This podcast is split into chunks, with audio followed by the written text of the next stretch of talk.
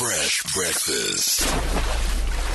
Monday to Friday, 5 5 to 8 a.m. on Metro FM. 6.53, it's a Tuesday. We're talking fresh money.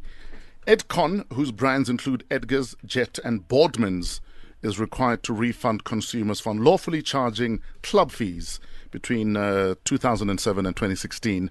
The National Credit Regulator has yet to determine the number of customers to be refunded and the amounts they would receive. I'll take anything right now. Mm-hmm. Edcon's ability to pay and administer a fee and to refund consumers has come under question owing to Edcon's grim fortunes. Edcon said in a statement last week it was in the process of studying the judgment and would appeal the order. Please welcome Senior Legal Advisor at the National Credit Regulator, Ntupang Magolego. Ntupang, good morning. Good morning, everyone. Good How, morning, everyone, and thank you for the invitation. So, good morning, Tupang Samizia. Um, how was this floor picked up, and was uh, Edcon like deliberately and knowingly breaking the rules? Um, the National Credit Regulator embarked on an investigation into Edcon's activities after we came across information that they are charging consumers club fees. So we investigated during 2015 and we concluded our investigation and our investigation confirmed that there is indeed a fee that uh, Edcon is charging to consumers, which is a club fee. And um, the background now in terms of the law is that the National Credit Act uh, as a means to protect consumers from being charged excessively by credit providers, has uh, promulgated a closed list of uh, fees that are allowed to be charged by credit providers to consumers. So credit providers are only allowed to charge fees that are on the list. If it's not on the list, it's not allowed in terms of the National Credit Act. And CAP fee is not one of those uh, fees that is on the list, which is why we ultimately referred EDCON to the National Consumer Tribunal for a determination, and uh, the decision was uh, granted last week, confirming our uh, contention that club fee is an unlawful fee that is not allowed in terms of the National Credit Act. How did EDCON justify this club fee?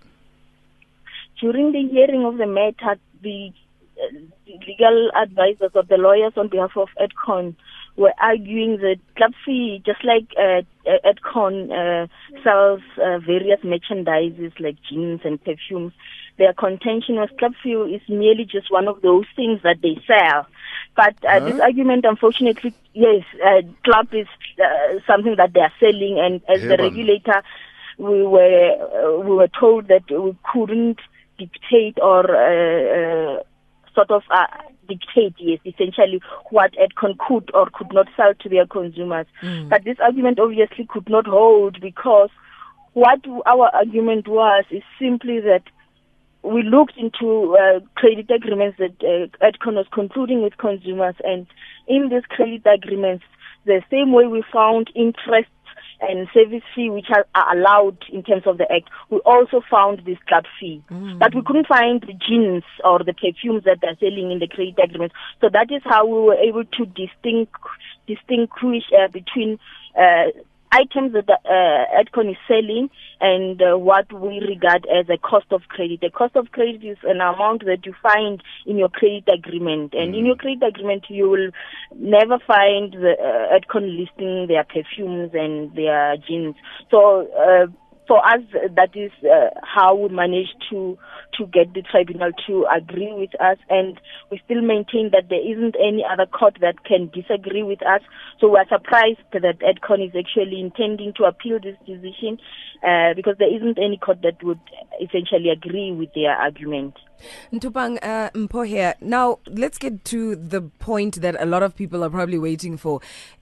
Are people going to get their money back, and how is that money going to be rolled out? Um, in the past, with various other trade providers that we've investigated, we have, as the regulator, managed to get orders from the tribunal for refunds. And how these refunds were, were processed was simply that an independent audit firm is appointed and the books of that credit provider will be audited to determine which how many consumers were affected by the unlawful charge as well as the amounts that must be refunded.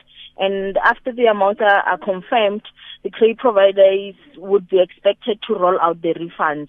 Uh, in the past, we've actually uh, managed to get uh, refunds where consumers got cash back or some were credited into uh, their accounts if they still had accounts with uh, with that with those credit Mm-mm. providers. Uh, So it's a uh, very much it's something that we've done before, and we're not uh, worried that it's doable, unless if uh, Edcon says they don't have the money. But that is uh, something that uh, remains to be to be seen. I don't want a voucher. I want money. yeah. yes, yes, want. Uh, what am I going to do with the voucher? How? So now that uh, I've found out that I have been affected by this, where do I go now to make sure that once they've gone through the process of finding out if Edcon is going to pay the money back or not, where do I get the money or where do I go to claim back? Where do I get details? Where where can people? Who do people get in touch with if they're affected? uh, look at the second uh, leg of this of our hearing regarding this matter, uh, where this process of refunds is going to be confirmed, has not yet been confirmed. So, uh, because uh, what we decided to do between uh, the EDCON and the National Credit Regulator was that we agreed that.